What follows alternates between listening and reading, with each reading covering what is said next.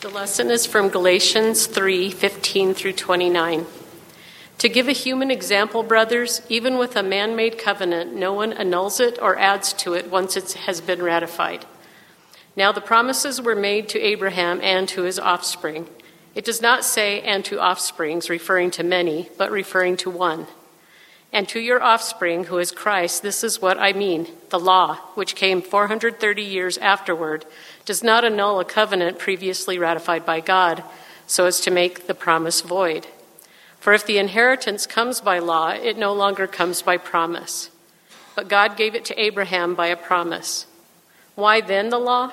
It was added because of transgressions, until the offspring should come to whom the promise has been made. And it was put in place through angels by an intermediary. Now, an intermediary implies more than one, but God is one. Is the law then contrary to the promises of God? Certainly not. For if a law had been given that could give life, then righteousness would indeed be by the law. But the scripture imprisoned everything under sin so that the promise by faith in Jesus Christ might be given to those who believe. Now, before faith came, we were held captive under the law, imprisoned until the coming faith would be revealed. So then, the law was our guardian until Christ came in order that we might be justified by faith. But now that faith has come, we no lo- are no longer under a guardian. For in Christ Jesus you are all sons of God through faith. For as many as, of you as were baptized into Christ have put on Christ. There is neither Jew nor Greek, there is neither slave nor free, there is no male and female, for you are all one in Christ Jesus. And if you are Christ's, then you are Abraham's offspring, heirs according to promise. This is the word of the Lord. Thanks be to God.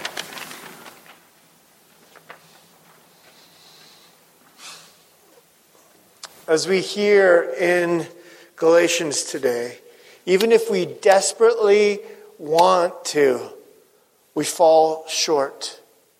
Even if we desperately want to, we fall short. Scholar uh, Scott Keith calls the law our spiritual hitman right?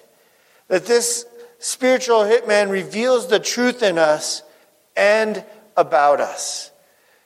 And when it does that, it leads us somewhere.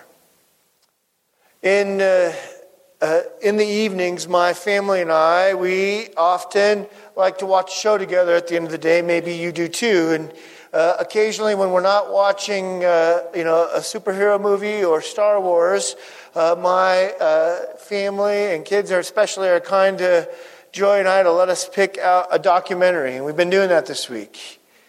And we have been devouring this raw and sometimes painful to watch documentary about the uh, fateful fraud by Bernie Madoff some years ago, right?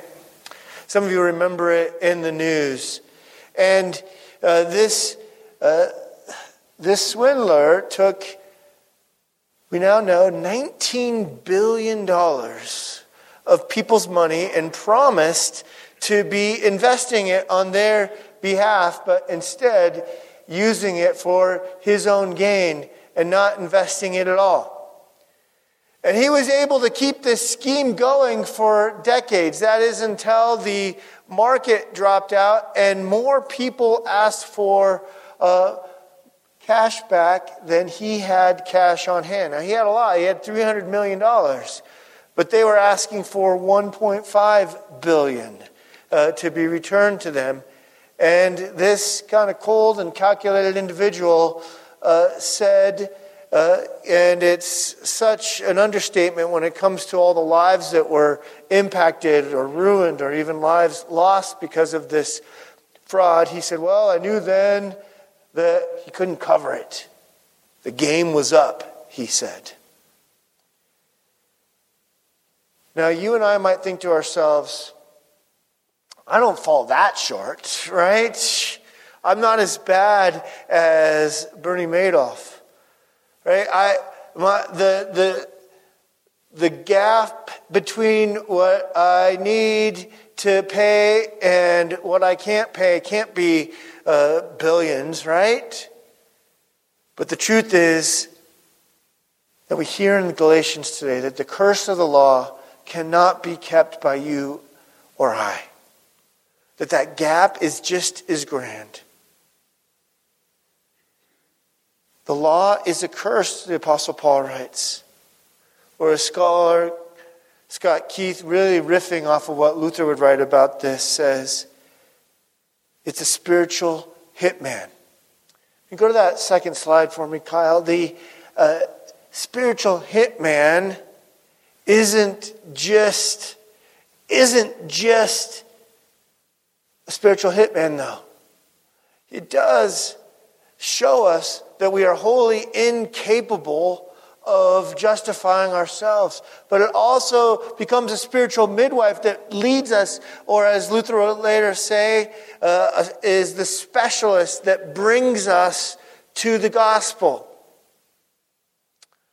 Right? And so, this finished work of Christ is God's work. It's His promise. That gulf that we cannot cross, those billions that we can never pay back, even if we wanted to, even if He wanted to, Madoff could never cross that gulf. Even if he had the 19 billion, he couldn't because he couldn't overcome the damage that he'd done to the lives that were touched. And just like he couldn't, we can't. We can't overcome this gulf. And why would we want to when the promise comes to us from the finished work of Christ? And this is what the Apostle Paul is saying to the Galatians Why are you trying to do what you can't do yourselves?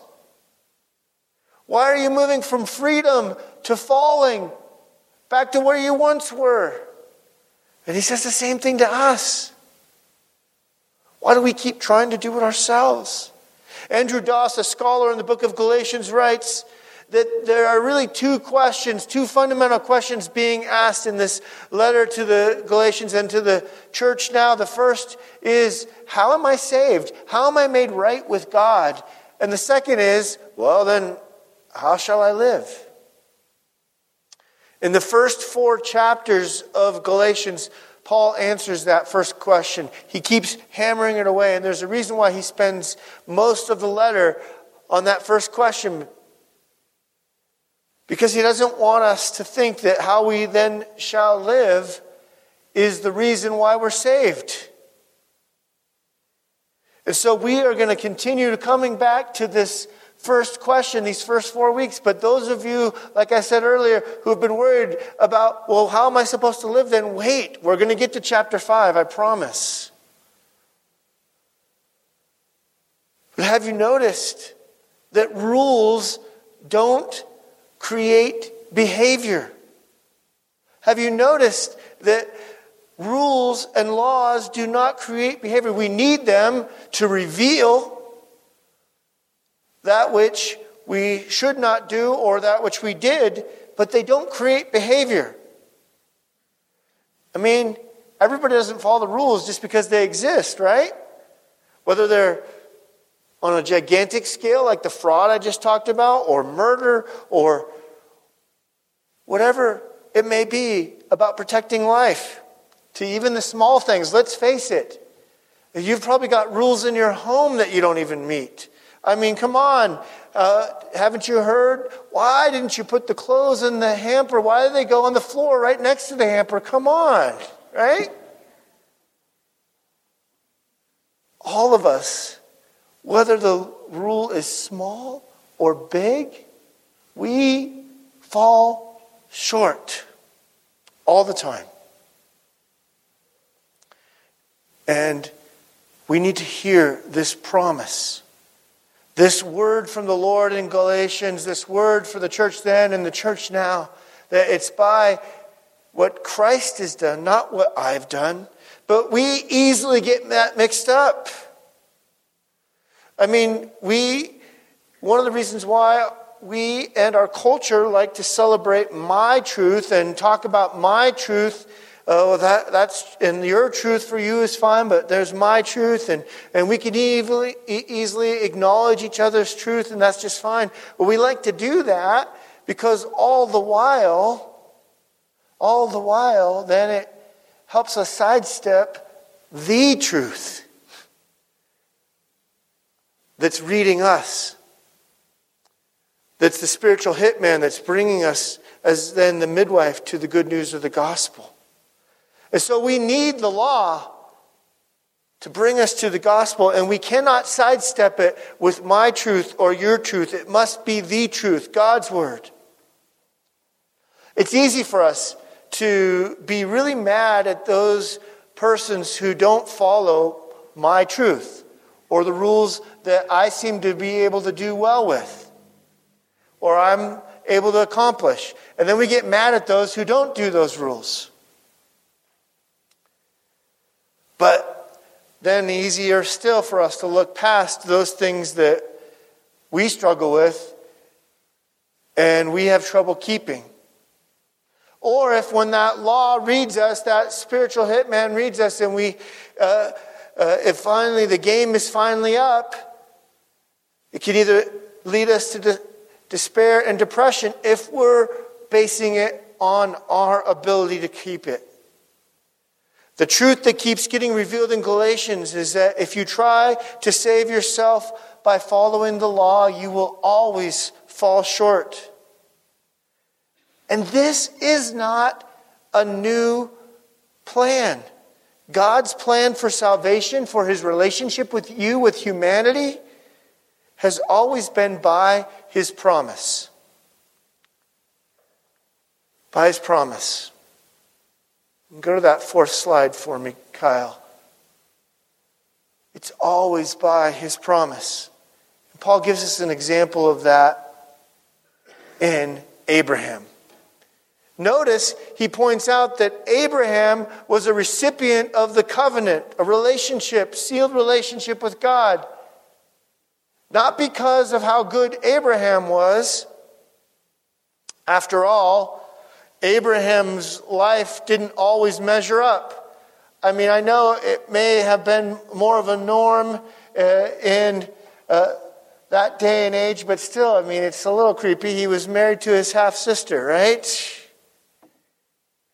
And then when he went to the places that God called him to, he thought he needed to protect himself by, instead of telling the leaders that it was his wife, that, oh, yeah, yeah, she's my sister, sure creepier and worse still, right?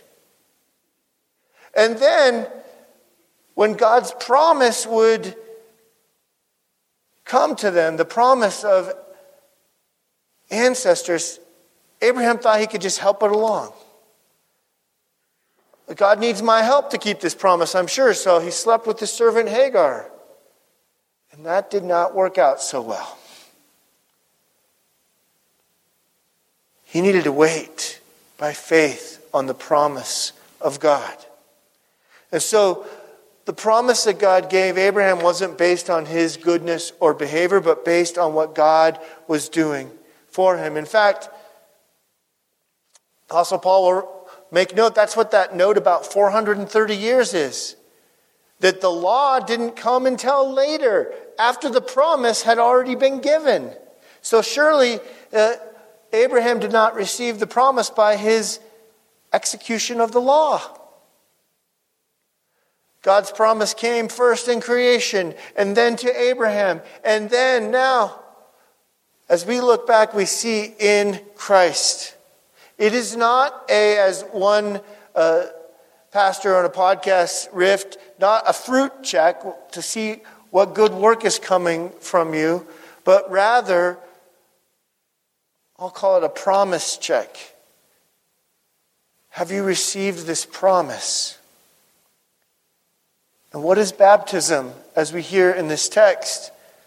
It's nothing more than God's promise for you, an objective reality that made all the difference for Luther in his spiritual battles when he felt the weight of his own sin on his shoulders. He would uh, bark back at the devil, oh, yeah, I am a sinner. What of it? But I am baptized. I've received the promise of God. That's who I am. The promise comes first. And it has, from the beginning of creation until now, fulfilled ultimately in Christ. The promise comes first. It does the work that we cannot, the gulf that we cannot cross. Robert Kolb, a Greek scholar, later this week will be releasing a book called Alien and Proper, in part, in its title, uh, inspired by the commentary by Luther on this book of Galatians. And he writes there, in relation to our Creator, we freely receive our alien righteousness from Christ, who's obtained it for us through the death and resurrection. Alien, it's not ours, it's Christ. He gives it to us. His promise, like it was first for Abraham, is first for us. It's the promise, it's the work of Christ that meets that gulf. And so,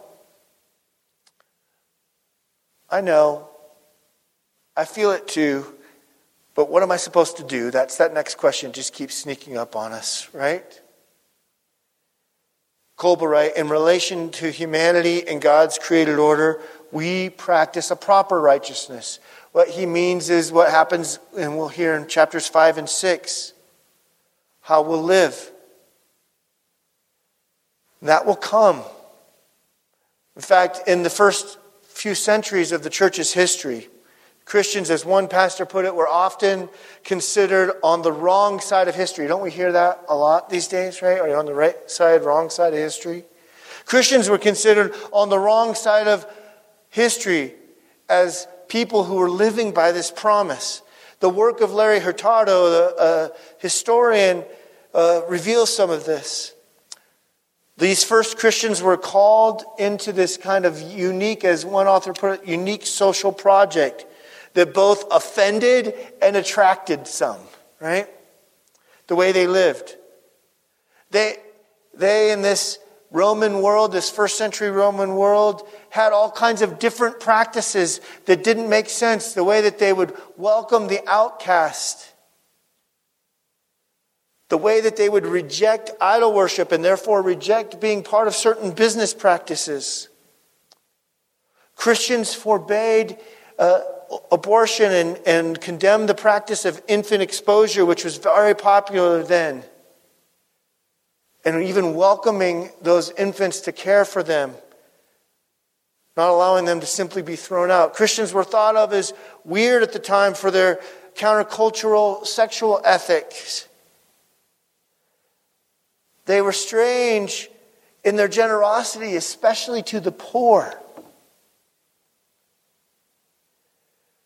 They were considered on the wrong side of history in those first centuries of their existence. And yet, before we can dive deeper into this fruit, we need to talk about the seed that's planted first. This fruit will blossom when that faith is planted. But let's talk about the seed which is faith, the promise that comes from Jesus, this gift. You can take a deep sigh of relief. It's not about you crossing that gulf or about what you do. It's about what God proclaims and says you are for all those who receive this promise in Christ, a child of God not because of your works, not because of even your human identity. Back in the first century, there was a popular prayer by that Jewish men would pray. I'm going to paraphrase it. It would go something like this. A Jewish man would pray, I'm so glad I was born a male and not a woman. I'm so thankful, God, that I was born Jewish and not a barbarian. I'm so grateful, God, I was born free and not a slave. Notice how the Apostle Paul responds to that prayer in the text here, where he says, In Christ, in Christ, these distinctions may be not erased, but in Christ, in Christ there is neither Jew nor Greek, slave nor free, male and female all are one at the foot of the cross. All come not by our social status whatever it may be in any culture, not by our works, not by anything other than the promise of God. Now, this passage will certainly impact Christians in the social world and do beautiful things in the, in the centuries that will follow since Paul wrote this. But don't miss his first point that there's nothing that we possess that bring us into a right relationship with God. It's all about his promise. I am baptized. I am a child of God. It's His objective promise, not my subjective work. At the level, at the foot of the cross, all come by the promise. All come by the promise. Gerhard Forde talks about this promise. Go to that last slide, if you would, Kyle that this promise, this sacrament in baptism is an action in which the Word of God does something to us, uses an earthly sign, but it's an action of God that gets through to us on a concrete level. This sacrament, this word, this promise is for you. It's got your name on it, he says. You're baptized into Christ. He made you, He knows you by name. This promise is for you. So, friends, maybe you feel the gulf between what you have and how God's calling you to live. Maybe you feel like it's billions or maybe just millions. But that curse of the law does not lead us in Christ to despair. For all those in Christ, it takes us to the gospel. It takes you and me to the promise, regardless of our status, regardless of what we've done. All those who receive this promise receive this good news. Put on Christ. This is your identity. So I invite you today, if you are baptized, to remember you are baptized. This is who you are. If you're not yet baptized, then come to this font of grace. Come to Christ and receive this promise anew. Come to Jesus it's for you. Put on Christ. This is the identity. This is the promise he's had from the beginning of time until now, fulfilled finally in Christ for you. Amen.